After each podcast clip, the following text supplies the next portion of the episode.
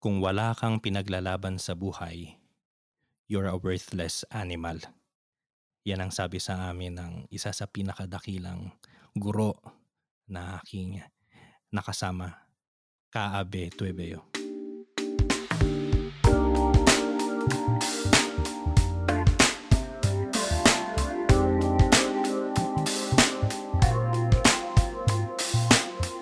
Ako po si Lennon At ako po si Russell. at welcome sa ating podcast, Tamang Usapan. Usapang may tama.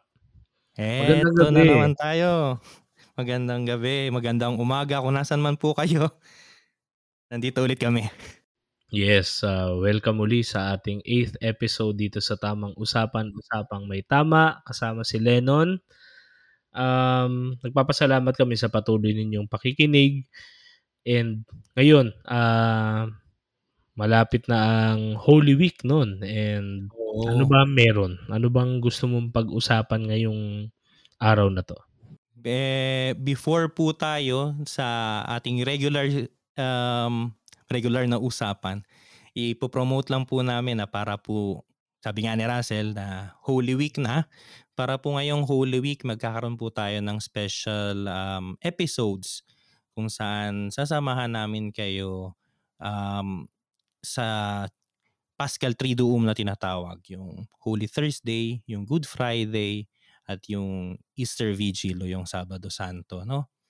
So, para siyang ano, para siyang um, mini um, reflection guided dun sa liturgy ng mga araw na yun. So, samahan niyo po kami sa this week po na siguro um, um, I think we can upload the first one sa sa Wednesday para one day ahead, no? Anyways, um, before tayo magtungo dun sa proper na ano ng usapan, gusto ko munang magano pala um magbasa ng isang feedback. May naba, may meron po tayong natanggap na feedback sa email.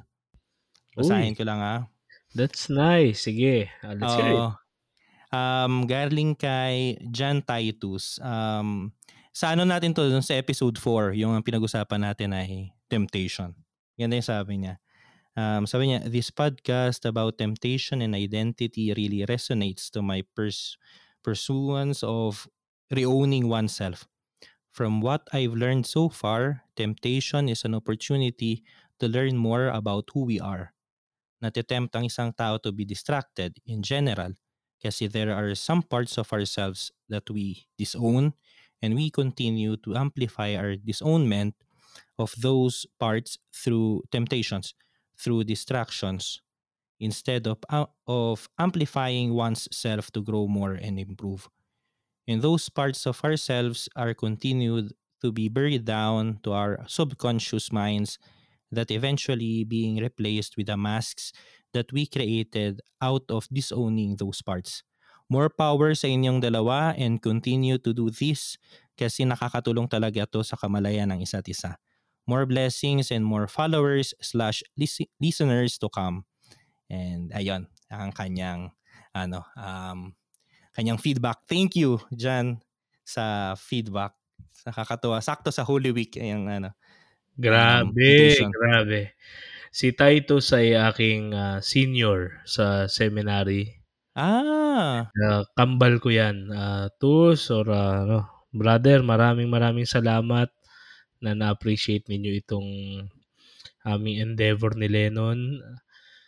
At ah, huwag sana kayo magsawa na makipag ah, talakayan sa amin sa inyong mga feedback. Actually, meron din akong mga ah, feedbacks galing sa iba kong mga naging kasama at kaibigan. mhm. Siguro bago tayo magpunta dun sa review, eh, ah, balikan natin ng konti yung mga solid nating nakakasama dito sa tamang usapan. So, gusto ko kayong batiin lahat. Si Eugene, si Titus, yung mga kaibigan ko, si Ryan, si Myro, ang ah, sila Pia, sila Badet, uh, yun ang mga nakikinig sa atin na mga naging bahagi din ng aking buhay sa studies ko at saka sa trabaho. Thank you at pal- patuloy kayong ah, makakaasa na itong usapang ito ay may tama at um, May tama.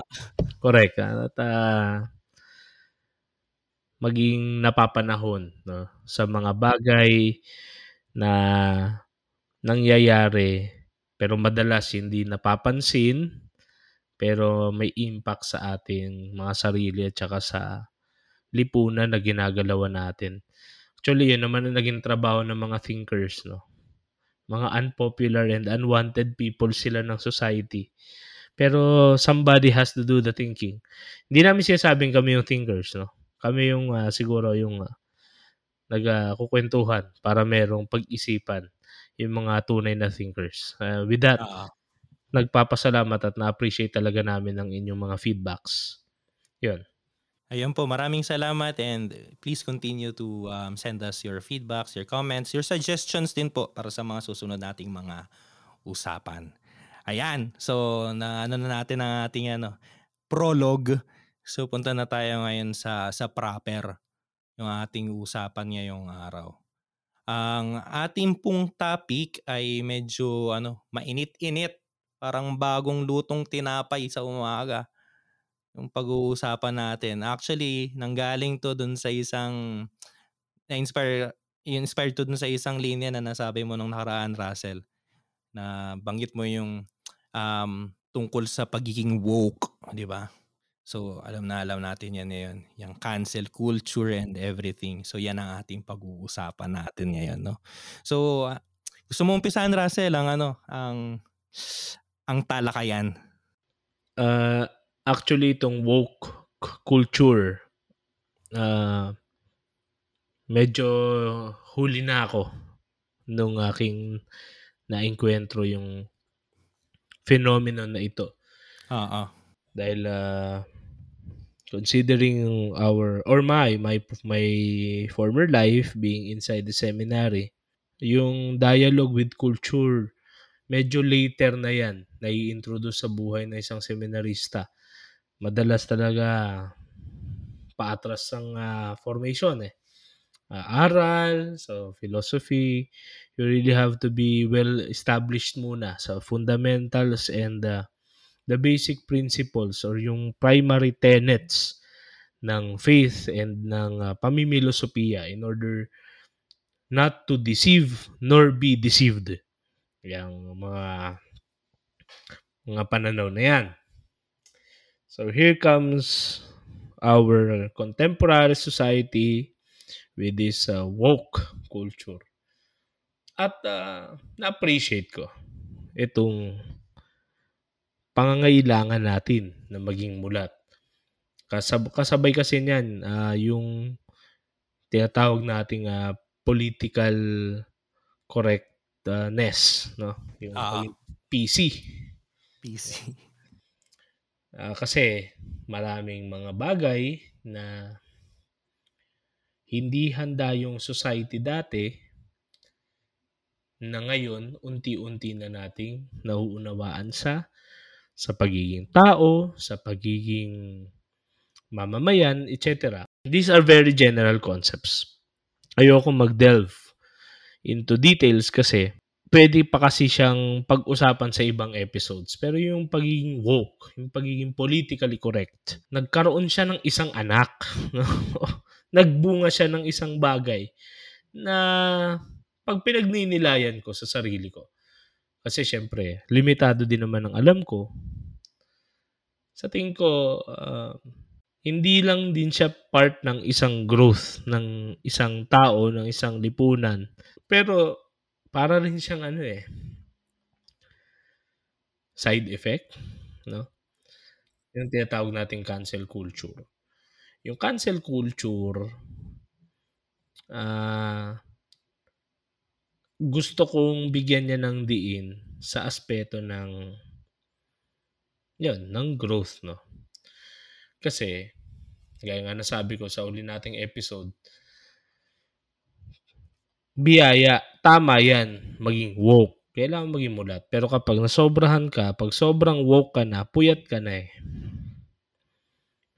ba? Ang taong sobra ng puyat, ah, so, sobrang mulat, puyat, at wala naman sigurong ano, walang walang makakakontra, no? Sasang-ayon din naman siguro yung nakikinig nito na ang taong puyat hindi nakaka-function ng maayos.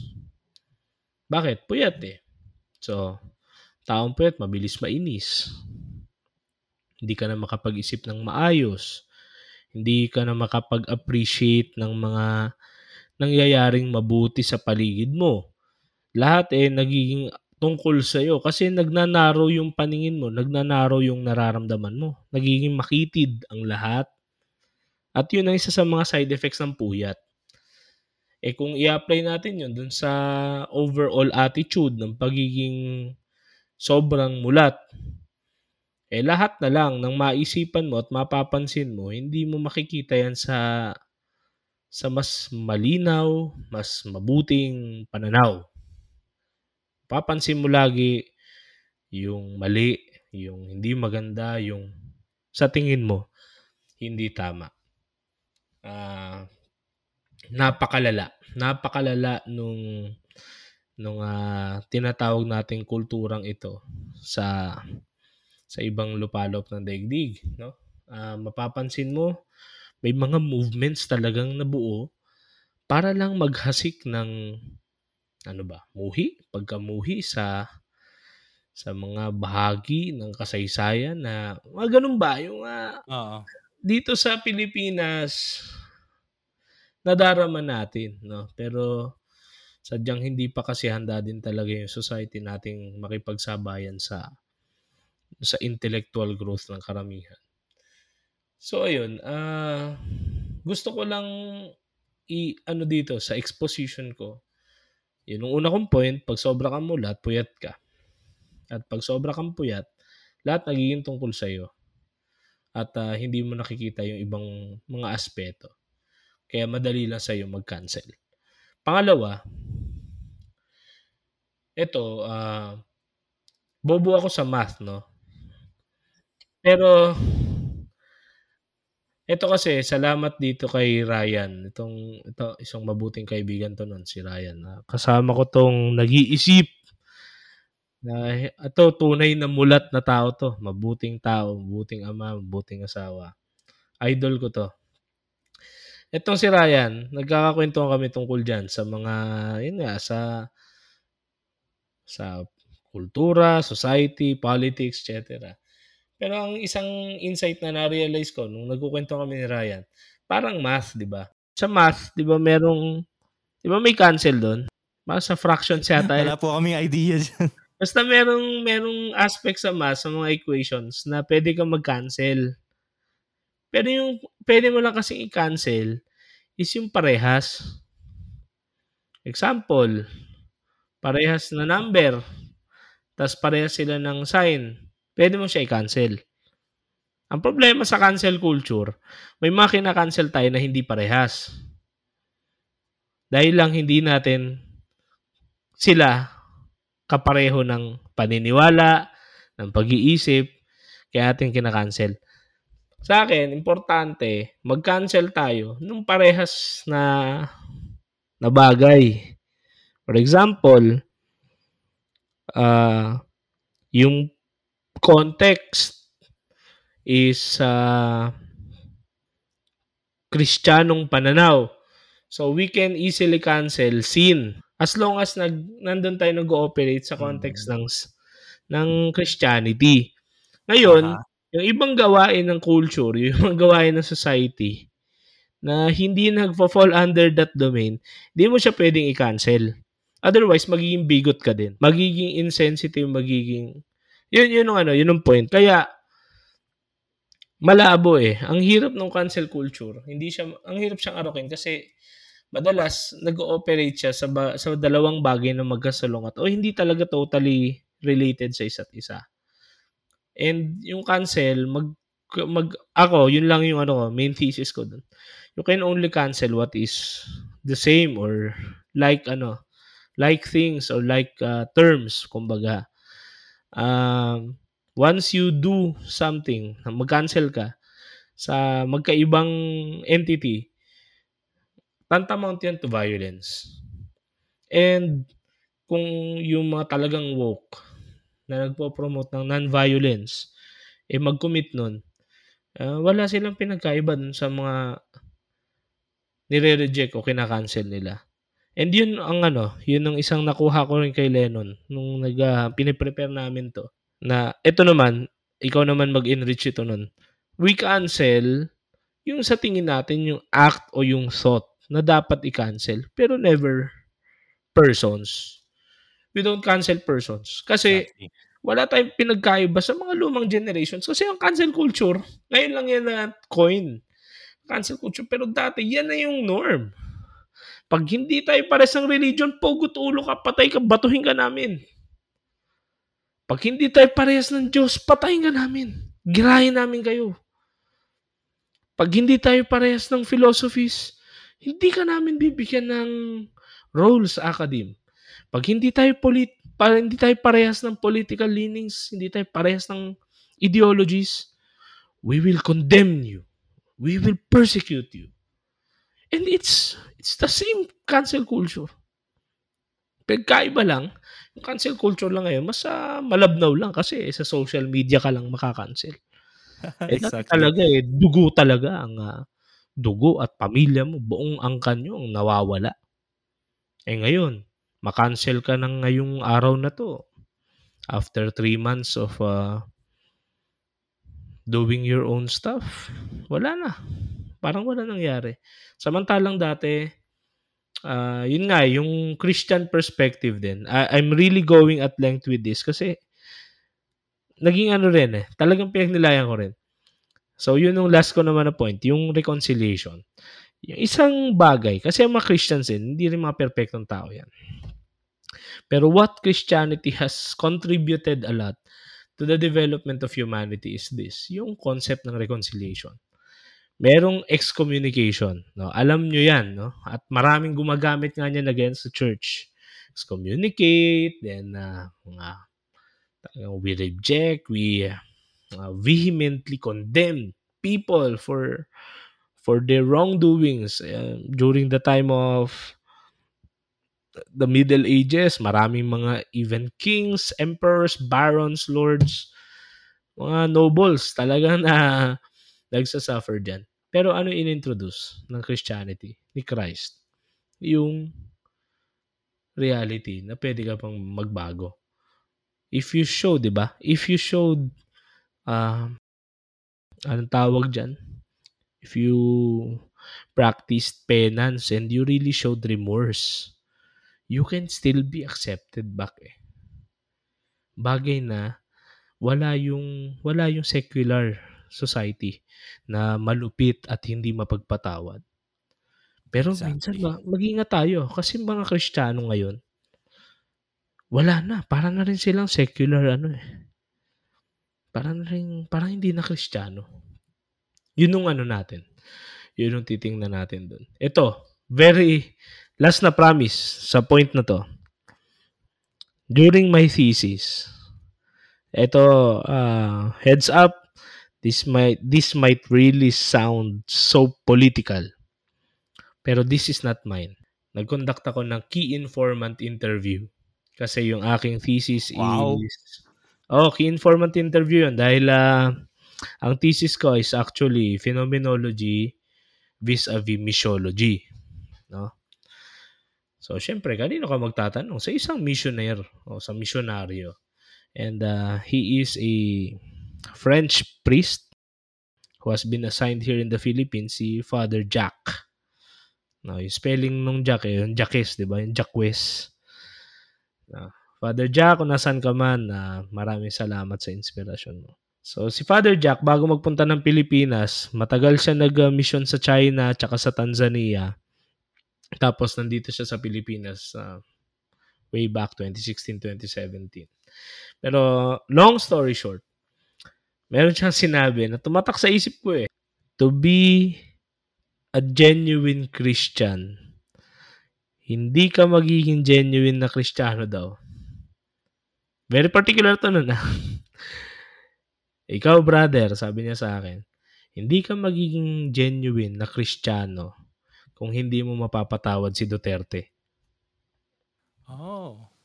Kasi during the time, kasagsagan talaga siya ng tokhang, talagang kasagsagan ng mga uh, quote and quote uh, extrajudicial killings as a as as a reported.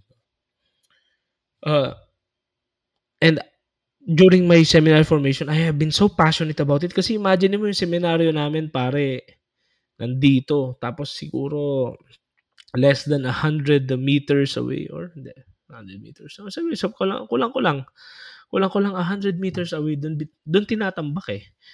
Doon binabato. Oo, sa Caloocan. Doon binabato yung mga nakabalot sa packaging tape ng mga bangkay na binaril halos hindi na makilala yung mukha kasi pag tanggalin mo yung tape, talagang wala na. And uh, I'm so enraged, no? Galit na galit ako sa nangyayaring ito. And nagkaroon doon ng karoon ako doon ng ganung passion. Kaya ako rin na isulat yung thesis ko about the ethics of the face. And yet, here comes a quite unpopular opinion from a missionary himself. And doon ko rin na-integrate eh, na hindi ka pwedeng maging kristyano lang at galit ka lang. At some point, you really have to to find forgiveness in your heart. And forgiving does not mean tolerating or uh, turning a blind eye. No. But uh, proactively pursuing justice. Pero hindi ka dapat kainin ng hatred. Yun ang take away ko dun eh. Kaya nung sinabi niya yun, actually hindi ko ni-raise yun, no? Yung topic na yun. Pero during that time kasi talagang fed kasi tayo ng ng talagang ng uh, sentiments to really be Oo. angry for for simply uh, just to be angry, no? Mm-hmm. To the point na hindi na nga rational eh. Pero sinabi niya yon out of the blue lang talaga. Yeah, ikaw brother, you can't really be a good Christian without forgiving Duterte. It really struck me. It really made me rethink how I conduct my affairs, how to live uh, live out what uh, I believed was my vocation during that time. Ayun. Uh, we can easily cancel people. We can even rationalize or intellectualize canceling people. Pero ano yung sinasabi nun tungkol sa atin? 'Di ba? Ayun, yun ang akin nun. Galing, galing. Ayun nga po, um, so sa mga hindi pa nakakalata, lahat ng halata po ang pagiging Levinasya namin ni Russell. Pero um, siguro for me, para dito sa ano sa usapan natin, lest we um, we perceived be perceived na masyado tayong conservative, masyado tayong anti-woke. Siguro um, I would like to start ako kasi talaga naniniwala ako sa ano eh, sa um, sa ethics ni hindi naman lahat sa ethics ni ni Aristotle no ang sabi ni Aristotle, um, we do things because we we believe that those things will cause us joy, will be good, will be for the good, di ba? Kahit na kahit na mali minsan, ang motive natin is for something good. So, I think itong um, woke culture political correctness and later on ang kanyang um, present incarnation that is cancel culture. I believe na ang umpisa nito, ang root nito is for something good. Which is ayun nga, na we have to be aware, we have to be awake na makita natin yung mga injusticia sa paligid natin. Kasi ang tagal na panahon na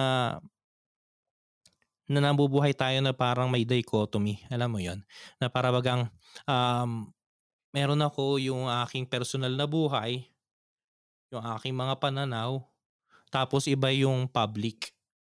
Yung public na ako, yung public na, na mga pananaw ko. Pagdating halimbawa sa mga question ng social justice, ng politika, ah, hindi ako masyadong mag-aano dyan. Hindi ako masyadong mag, um, mag-express tungkol dyan. Maganda na at least na-recuperate natin through this. Yung pagiging ano ba, social awareness ba? Na maging mulat tayo sa kung anong nangyayari sa mga kapwa natin, sa paligid natin. That is good. That is good. But again, like all things good, we tend to bring them to the extreme. And that spoils the good. I think yan yung nakuha natin ngayon sa present form ng ng woke culture ng kahit nga yung political correctness eh, tsaka especially yung cancel culture. Now, naumpisa na ni Russell na um, magbigay ng kaunting mga pointers ba sa yung kung ano yung matatawag natin na Christian alternative or Christian um, Christian perspective. Gusto kong ipagpatuloy 'yon. Mayroon sa ano sa di ko alam po kung alam na ninyo to pero siguro narinig na ninyo ng ilang ilang napakaraming beses na mayroon kasabihan, 'di ba? May adage na ang sabi ay condemn the sin, love the sinner. I think yun yung ano eh, yun yung wala sa ating current cancel culture. We cancel people but we do not cancel the act. Oo, galit ka kasi dahil sun sa ginawa. But in your um in your activism, in your sa galit mo, mas nagagalit ka actually dun sa person. Eto, um, kanina, nagbukas ako ng Twitter. Wow, Twitter, di ba? Mo, ano, millennial. So, yung mga nakaraan kasi medyo mas active ako sa Twitter. Although, ano rin yun, dumpster fire din yun. Yan. Anyway, sabi sa akin ay 7 years na raw ako nasa Twitter. Lately lang ako naging active. Sabi nga ni Russell, nasa seminary kami, um, more on the basics, the fundamentals ang pinag namin, pinagfo-focusan. And then, kaya ngayon lang din yung dialogue with culture and everything. Pero sa Twitter, yun nga, whew, sinabi ko na nga, it's a dumpster fire. Nandun lahat, napakaraming ano doon, um, armchair activists, armchair generals, no? pagka ang topic halimbawa yung gera sa sa Ukraine, ang daming armchair generals ang dami, napakaraming ano. Very vocal lang mga tao sa sa kanilang mga opinions. Which is parami good in a way because discourse is always good for progress.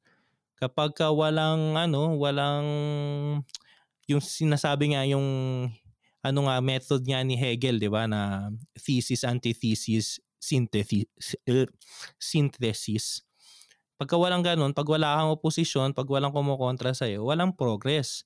Para magkaroon ng progress, magkaroon ng progreso ng isang katauhan, dapat mayroong kukontra, mayroong magbabangga ang mga ideya, which is good. Ayun lang ang problema, minsan hindi ideya yung mga nagbabanggaan. minsan ang mga nagbabanggaan yung mga emosyon. At minsan, ang mga tinitira ay hindi mga ideya, kung hindi yung mga mismo mga tao Di ba? Quick ano lang, quick uh, dagdag. Aha. Minsan hindi emosyon, interes. Ayun pa. Yung uh, sinasabi mo nun, uh, bago ko lang kasi makalimutan, mm-hmm. isang isang gusto naming i-impart din sa inyo dito sa tamang usapan ay yung pagiging critical, no? Pagiging critical. Exactly. Yung critical thinking, hindi yan para lang sa mga matatalino sa math o para sa mga introverts, no? Ang critical thinking, kailangan kang kailangan mong mamulat para kailangan sorry, kailangan mong mamulat at kailangan mong masanay. Kailangan mo siyang practicein. Otherwise, hindi hindi hindi ka talaga maging critical thinker. Bakit yan sinasabi? Napakaganda ng sinabi mo nun and talagang gusto ko siyang dagdagan lang kasi mapapansin ninyo sa mga nandito sa ating woke uh, propaganda or woke phenomenon, merong dalawang klase lang ng tao, brother. Yan lang masasabi ko. May dalawang klase ng tao. na actively nagsasagawa ng cancel culture. Una, una, yung mga talagang genuinely na may care. Last, uh, two weeks ago or last week, merong isang specific na episode sa Eat Bulaga. Aha. Tapos nag-trending siya pare. Kasi may isang nanay na bata pa, bata pa na, siguro kay dad natin or mas matanda sa atin. Hindi ko alam, basta mga bata pa yung nanay. pa. Oo. Tapos sabi niya na, naka ano, aral ka mabuti kasi ikaw mag-aahon sa amin sa hirap. Ah, yun lang. Oh, tapos kinall out siya Mhm. sa national TV. Kinall out siya ni Maine, no, ni Yaya Dab. Ah. Aha. Pero napakaayos. Maayos yung pag-call out. Hindi siya binastos. Ang point lang doon, yun yung unang klase ng tao. No? Yung mga taong may genuine na care sa society. And yung way nila ng pag-cancel ay hindi para manira ng buhay ng tao, but rather to really promote better values. exactly. Kasi yung gawin mong investment yung anak mo, value yun eh. Pero hindi siya magandang value. Hindi siya virtue, kumbaga. No? And ito, here comes Main Mendoza, prudently addressing the issue and reminding the mother na, bata ka pa, you can still work, you can still pursue your own dreams. Yung bata, six years old lang, you allow the, the, the kid to grow na hindi na pressure at hindi hindi nagkakaroon ng ganong klase ng pag-iisip na I'm just existing in order to appease or to to improve the lives of my parents. Kasi it's never the reason for us, no, to be born, no. Iba. We have our own life journey. Ang ganda lang nun. Ang ganda. May pangalawang klase ng mga puyat. Ito yung mga puyat pala. Yung una, yung mga taong tulad ni Main Mendoza, mulat. Pangalawang klase, mga puyat. Ano tong mga to? Simple lang. Yung mga may pansariling agenda. Galit sila, nagka-cancel sila, kasi meron silang agenda. Meron silang ideolohiya o meron silang ah, gustong mangyari para maghasik lang ng galit mula sa masa. At ito, dito dito yung sinasabing critical thinking kasi kailangan mong bantayan yung sarili mo kung kanino ka nakikinig. At habang nagbabasa ka ng mga mga posts o nakikinig ka ng mga rants, hinto ka ng konti, hinto ka saglit. Pakinggan mo kung saan nanggagaling yung mga ganong remarks sa quote-unquote cancel culture. Nanggagaling ba to dun sa ugali o perspektibo na mapaunlad, mapabuti yung pagkatao natin at yung lipunan natin o kasi meron silang binibentang propaganda. Magalit lang tayo sa gobyerno, magalit lang tayo sa simbahan, magalit lang tayo sa isang tao, masira lang yung buhay niya, magalit lang tayo sa isang ah, grupo, magalit lang tayo sa isang personality. Kailangan natin tingnan yun. Yun, yun lang. Ah, sorry na interrupt ko, pero ah, gusto ko lang gawin yung puntong yun. Thank you. Actually maganda, ang ganda ng ano mo doon, Sel. Yung mga mulat at yung mga puyat. Yun nga, yun din yung tinutumbok ko kanina pa na it came from a, a good motive. Pero minsan, nadadala natin sa sa extremes. So ayan, nabanggit na ni Russell yung mga may may mga self-interest, may mga ulterior motives ba. Meron ding ibang genuinely yun nga na nadadala lang ng emosyon. Kaya ganun yung ano, yung attitude. No? So, I think um ang kailangan natin kasi talagang ma-recuperate yun nga yung idea yung Christian perspective ng um, condemn the sin but love the sinner. Yung condemnation ng isang bagay, ng isang injustice, that is a Christian vocation. Yun ay bahagi ng ating pagiging Kristiyano. Eh, I'm addressing yung mga na, listeners natin ng mga um, ng mga nabinyagan. Sa sabi sa atin sa catechism, 'di ba? Sa binyag we acquire the three offices the three missions of Christ, 'di ba? Yung um, priest, king, and prophet. Anong ibig sabihin ng prophetic mission? Pag binasa ninyo po yung mga propeta sa Old Testament, yan sila Isaiah, Jeremiah, um, Ezekiel, yung mga yan. Amos, si Amos ang napaka ano sa social justice. Um, pag binasa po ninyo yan, punong-puno yan ng mga ano, ng mga denunsya, yung mga condemnations sa mga social injustices. Di ba? Um, ngayon, um, ngayong Kwaresma, siguro yung mga ano, yung mga um, sa atin na medyo mas active na atin na mga misa at nakikinig rin ng mga ano ng mga reflections and and everything no o yung iba siguro nagdadasal din ng liturgy of the hours siguro familiar kayo doon sa isang um, I think it's Jeremiah o Isaiah. I want to correct po ninyo ako. Hindi ko na matandaan kung kanino galing. Yung bang may sinabi, di ba? Sabi ng Diyos, I don't need your sacrifices. I don't need your holocausts. What I need is a a repentant heart. Joel, Joel. Thank you, Russell. Not your garments. Ang dami niyan sa mga sa mga prophets. And actually, that ngayon ang translation natin diyan which is good is um personal conversion. Pero yung sa konteksto ng mga propeta nung sinusulat nila yon actually that is a um, a condemnation of something of an injustice in the society na halimbawa pag binasa po ninyo yung um, si Amos halimbawa ano yung kanyang mga ano dinedenounce doon? Yung um, unfair na na exchange ng ano na sa market ng pagka bibili ka tapos tinataasan yung presyo. Kasama yon doon sa injustices na kino-condemn doon. Yung pagpapautang na um, papautangin mo yung mahirap tapos um, kukunin mo yung lahat-lahat sa kanya para lang mabayaran niya yung utang niya kasama yun dun sa mga ano. Basahin niyo po ninyo yung mga prophets, napakaraming ano doon. Mamumulat talaga kayong tunay. Pero ayun nga, so it's part of Christian vocation. Pero, kung di po ninyo napapansin, lahat ng yun, ang kinokondemn ay yung gawa. Yung tao, hindi. Yung tao, sabi nga ni Russell, um, ayun, may magandang ano kanina si Russell, historical na na example nitong cancel culture. Kasi nga, sabi nga Russell, yung term ay bago, ngayon lang yan recent, pero yung yung kultura ng pag-cancel, matagal na yan.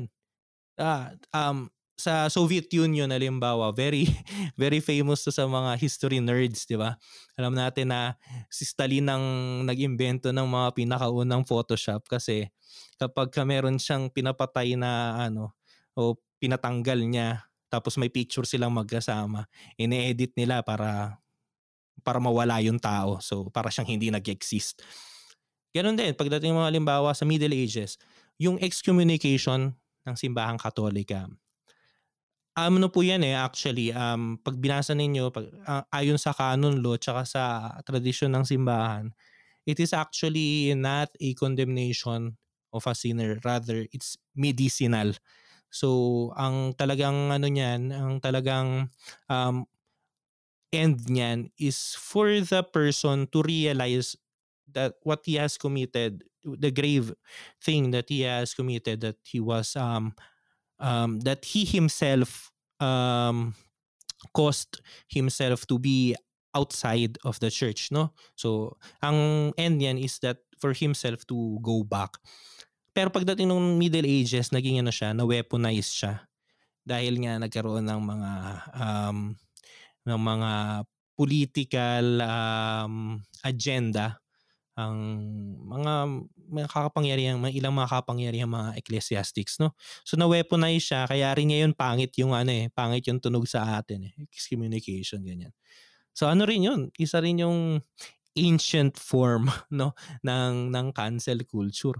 Napakarami na napaka ano na very I think very ingrained na rin sa ating mga tao yung ganyan yung pag-cancel.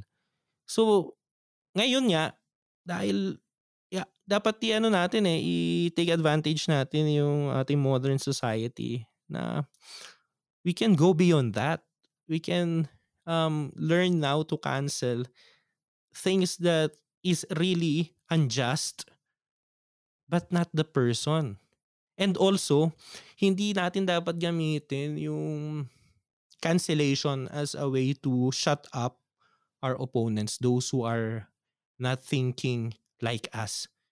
Halimbawa, isang napakagandang halimbawa. Um, ayokong pumasok masyado dun sa issue kasi very complicated pero bibigay ko lang as an example.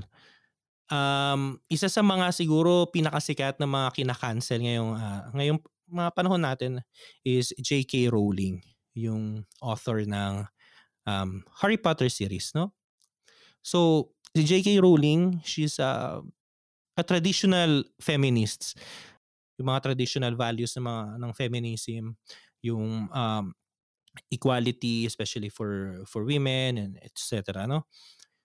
Ngayon, pumasok tayo, pumasok yung um, yung debate especially sa United Kingdom kung saan nakatira si J.K. Rowling ng transgenderism. Um, should transgender people be um, be given the same rights, the same um, treatment as those of the gender that they they want, 'di ba? Halimbawa kung um kung if I declare myself a woman, pwede ba akong mag ano, sumali sa um, sa contest sa sabihin natin kuwari sa sa Olympics sa swimming contest for women. So mga ganong usapan ba. So ang ano ni JK Rowling is no. Kasi that will be um first that will be unfair. Second, um that will undermine women kasi pwedeng ano eh, pwedeng magpanggap lang ako na ano ako, na babae ako. Tapos kikilalanin ako ng estado na babae ako. Tapos gagawa pa rin ako ng mga krimen laban sa mga babae. Di ba? So, binanggit niya yon actually it's it's coming through. Bag bagawa ituloy yung kwento niya kasi halimbawa dito sa Espanya, alam ko na balita yan dyan sa Pilipinas. Naggawa sila niyan yung transgender um, law na punta ka lang sa munisipyo, sabi mo lang, babae ako. Hindi mo kailangan magpa-sex change, hindi mo kailangan ng medical ano clearance, etc. Sabihin mo, magde-declare ka lang tapos papalitan ka na ng ano. So ngayon, ano mga nangyari? May mga preso na nagpapalipat sa ano sa sa preso ng pambabae kasi mas ano dun eh mas medyo mas um, hindi ganoon kalala hindi ganoon ka higpit eh paano mas nakakatakot yan paano kung isang tao na may um, may mga kaso ng sexual harassment tapos bigla siya magde-declare na babae siya. Anyways, lumalayo na ako no. So nangyari kay J.K. Rowling, sinabi niya yon. Yun yung kanyang view. And then comes a horde of people who say na uh, you have betrayed us you have betrayed Harry Potter. Kasi ano that is not what Harry Potter is um is all about. Mga ganyang bagay ba? What I see there is not actually a a contestation of her idea but more on shutting her up. Di tayo magkapareho ng iniisip pues manahimik ka ika-cancel kita hindi ka wala kang karapatang magsalita kasi isa kang bigot, 'di ba? Bigot riyan. 'Di ba? Ganon, ganon, ano. Tapos ang problema pa, ganun na nga ka-extreme. Minsan yung ano rin, yung um, yung response din sa part, 'di ba? Sa kabilang part, nagiging extreme din. So yung polarization ng society natin, kada kada best mas nagiging ano, mas nagiging extremes which for me is very worrying.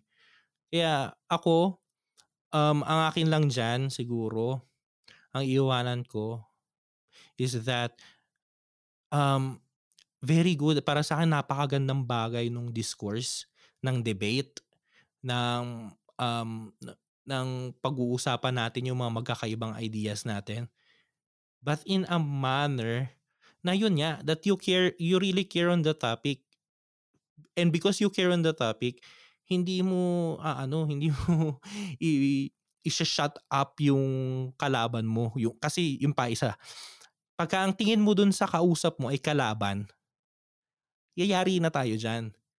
Hindi dapat ang tingin mo ay kalaban. Dapat ang tingin mo sa kausap mo ay kausap. So, imbis na um, na gusto mo na patahimikin siya, ang gusto mong gawin ay maipaliwanag mo sa kanya kung ano yung pinaniniwalaan mo. And I think that is the key para sa isang mas maayos na na konbibensya na um, pamumuhay sa ating modern society. Wow, napakagandang exposition. Um, actually, it's true. Hindi natin yan sila kalaban, no? Unless, no? Unless threatened no? Pinagbabantaan yung life, liberty, and property mo. Aha, exactly. At saka ng mga ng mga mahal mo sa buhay. Hindi yan kalaban. Actually, yun ang ano eh, isa sa mga very human aspects na namamatay dahil sa cancel culture. Dati may tawag dyan eh. Hindi pa yan cancel culture. Nung estudyante ako ng filosofiya, ang tawag dyan ng kaklasiko, yan ang thesis niya eh. Si Gilbert Try lang philosopher nun. Eh. Sa uh, epistemological murder. Oh, ganda nun ah. Oo, ang tawag niya dyan, epistemological murder. Yung mga, we, di nga, eh di wow, eh di ikaw na yung magaling. Bakit? Patay na eh. Patay na yung ano, dialogue. Patay na yung discourse.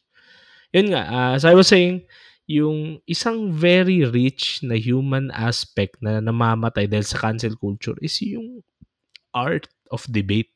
Ngayon kasi napakasama nung naging connotation pag sinabing debate na parang humahantong sa away. Iba yun. Hindi kasi yun yung tunay na essence ng debate. Ang essence ng debate is to arrive no sa truth. No. Kaya tama si Lennon doon uh, kung kayo sa nakikinig nito, kung meron kayong value at sa tingin nyo naaapakan nyo, nasasagasaan ng ibang value na sa tingin nyo hindi naman siya makatao, hindi makakalikasan, hindi makajos, simply hindi mabuti. You can always engage in debate. Pero yung proper na form ng debate, hindi siya para mamahiya, manakit ng iba but rather both of you na makarating dun sa pagkaunawa sa katotohanan. Doon sa sa elementong yan, walang magkaaway dyan. Parehas kayong makikinig. Kaya nga ang ano dyan, you keep an open, ano, you keep an open mind and you begin to study also. You study and you speak in the language na naiintindihan nung gusto mong kausapin. Uh, no? Yan yung tinatawag na apologetics eh. No, yung dialogue with culture, hindi lang siya dapat dialogue na parang, ah, ganun pala kayo, sige, adapt namin yan.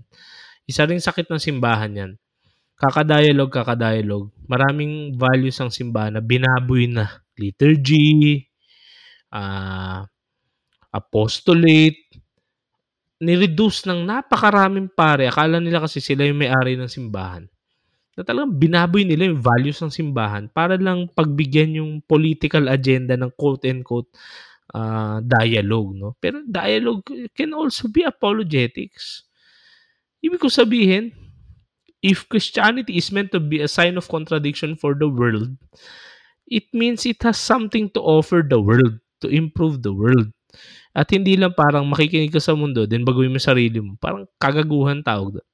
Para kang nakipagrelasyon sa isang tao, tapos binago mo yung sarili mo para lang mag-fit in ka sa kanya, para hindi ka niya iwan.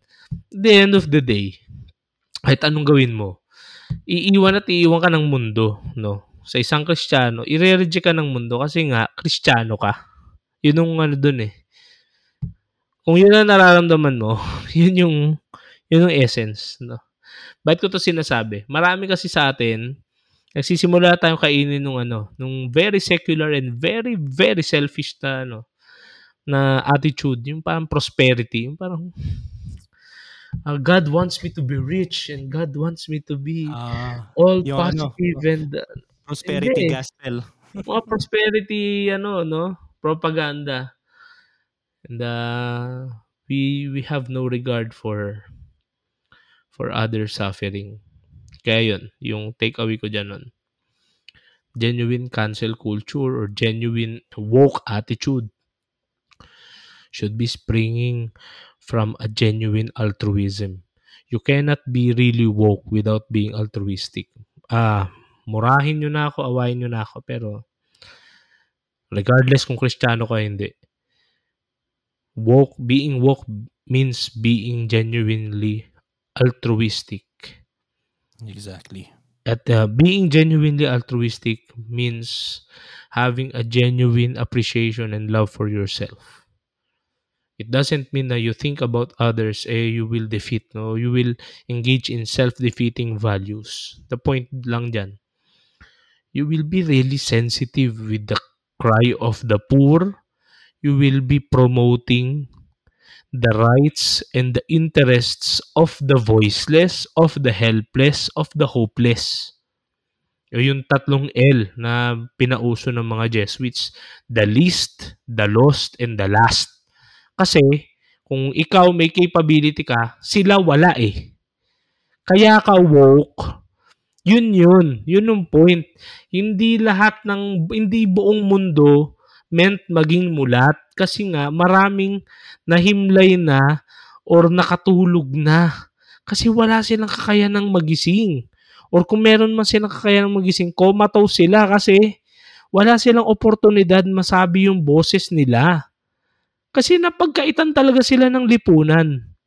Kaya kung ikaw naniniwala kang woke ka, you use it para hindi i-promote yung agenda mo o yung agenda ng kinabibilangan mong organisasyon, but rather yung talagang nangangailangang i-promote yung kanilang interest, yung least, yung pinakamababa, yung lost, yung mga hindi alam kung anong sa buhay nila. And yung last, yung laging huli, yung laging lugi, yung laging hikahos yun, walang ideolohiya doon, walang relihiyon doon. Simple, pagiging tao, pagiging makatao. At kung may ganun tayong ugali, hindi mo na kailangan sabing mulat ka. Makikita na lang yun sa'yo. Nice yan. Maganda yan, Russell. Napakaganda. Siguro ano, um, we have now come to the time ng ating um, practical um, suggestments, suggestions, no? So, umpisahan ko. Um, gusto kong um, gusto kong magsimula doon sa punto ni Russell na genuine wokeness, genuine awareness sa sa social justice. Yung pagiging mulat at hindi yung pagiging puyat, baga, comes from through um, altruism, yung being for the other, 'di ba? Napaka-Levinasian. Kasi minsan baka pinaglalaban natin ito, social justice, ganyan, ganyan. Pero hindi naman pala talaga para sa iba, kundi para sa sarili natin, para sa ating egoistic um, egoistic ideologies. Kasi ito yung pinaniniwalaan ko, kaya dapat ito yung masunod. Ito yung dapat na marinig ng marami. So, I think isa lang yung aking suggestion. Sakto. Um, yung Holy Week. Di ba?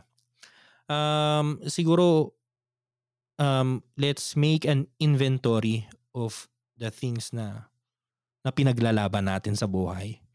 Yung socially ah, socially speaking ah, mga pinaglalaban natin. Hindi lang ideologies, mga pinaglalaban natin sa buhay kanina yung opening statement natin para rin maintindihan ng marami bakit yun yung pinili ko.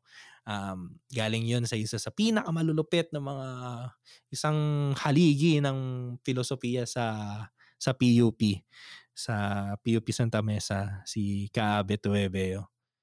Di ko malilimutan sabi niya sa amin first year kami ng college eh.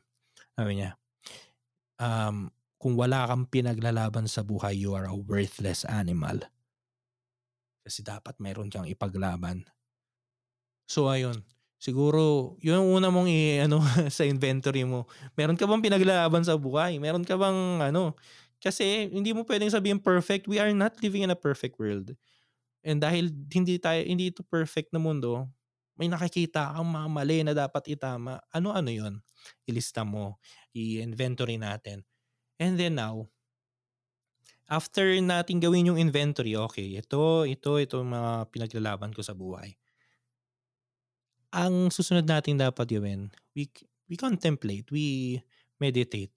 Ito ba ay pinaglalaban ko kasi nakikita ko yung suffering ng iba na nararamdaman ko yung kanilang pinagdaraanan kaya gusto kong maging maayos to?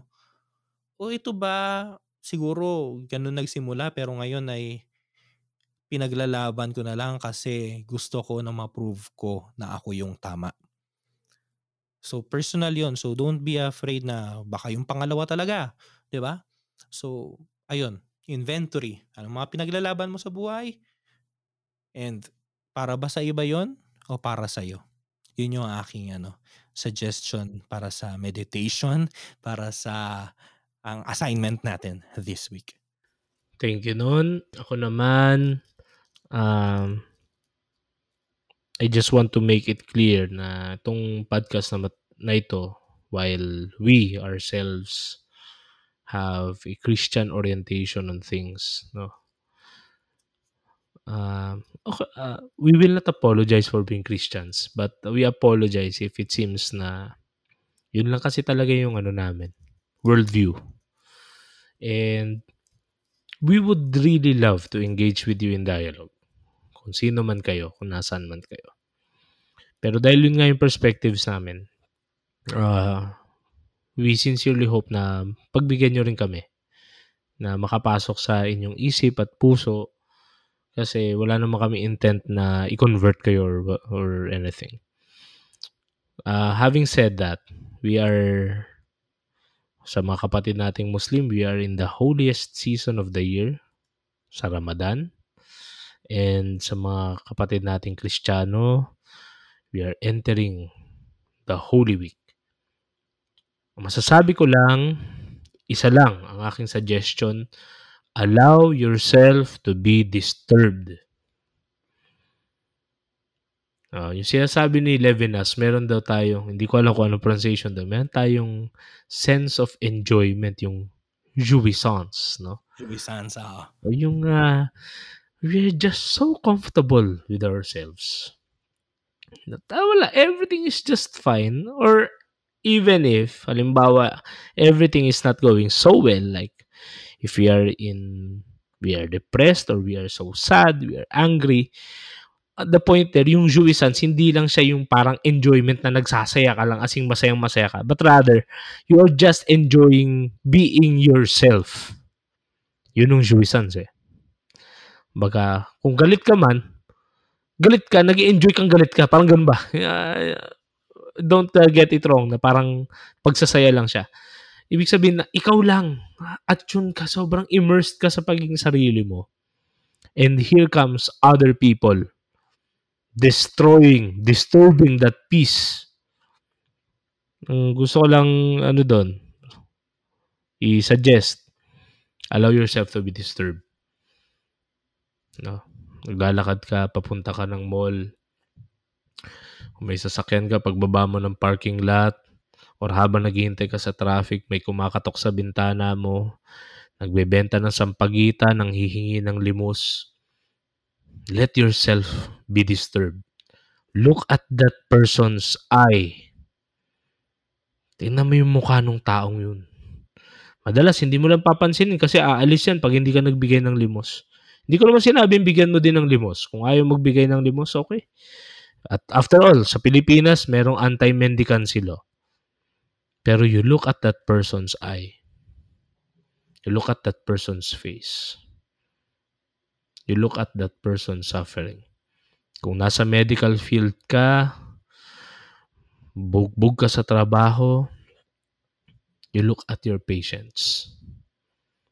Kung guru ka, you look at the face of your student who is struggling.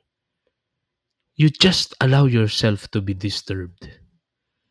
Kasi komportable ka na sa pagiging office man, pagiging family man, pagiging salesman, pagiging businessman, pagiging teacher, pagiging guru, ah, guru tuloy, pagiging doktor, nurse, or whatsoever. Pagiging pare. Lalo na sa inyo, sa mga pare, mga seminarista, mga madre, minsan tataas ang tingin sa sarili nyo. You allow yourself to be disturbed. Iba dyan nagmamahano sa inyo, bumabati sa inyo, feeling nyo kayo na yung Diyos. Mahiya kayo. Mahiya kayo, please. O kung hindi man, sige lang. Pero sana mahiya kayo. Hindi sa inyo umiikot ang mundo.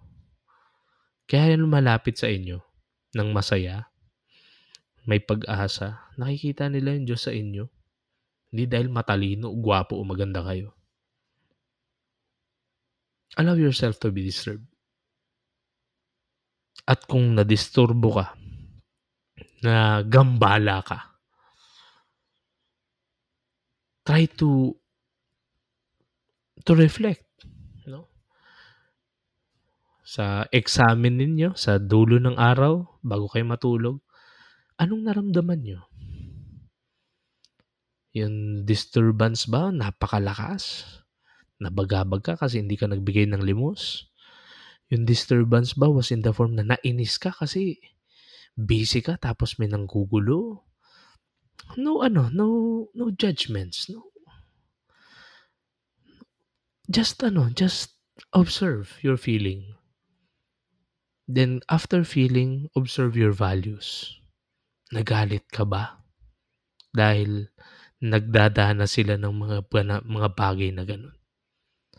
Doon mo makikita yung values mo. And uh, sana lahat tayo, especially this Holy Week, madistorbo.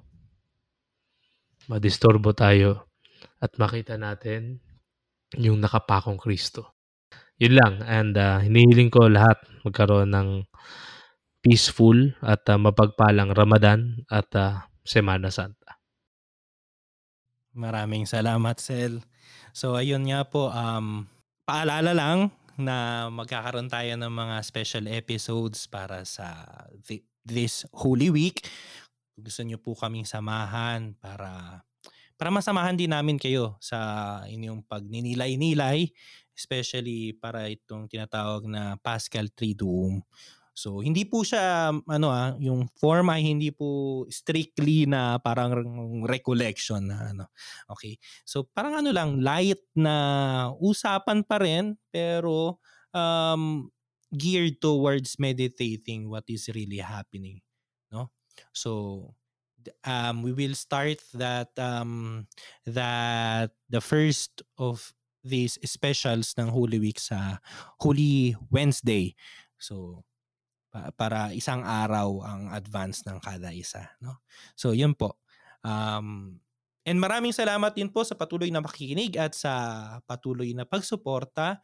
Um wag niyo pong kalilimutan na pwede po kayo mag-send ng inyong mga feedback feedback sa um, aming pong email tamang usapan eh, podcast at gmail.com at Pwede rin kayo mag-send ng voicemails. Andiyan po sa baba sa description yung um, kung saan kayo pwede mag-send ng voicemails.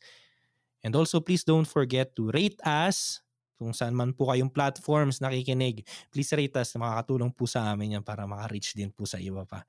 And thank you for sharing this also to to others. Thank you. Thank you very much po. So, ayun po. Ako po ulit si Lennon. At ito si Russell. At ito ang Tamang usapan. Usapang may tama. Magandang gabi po. Magandang gabi. Bye-bye.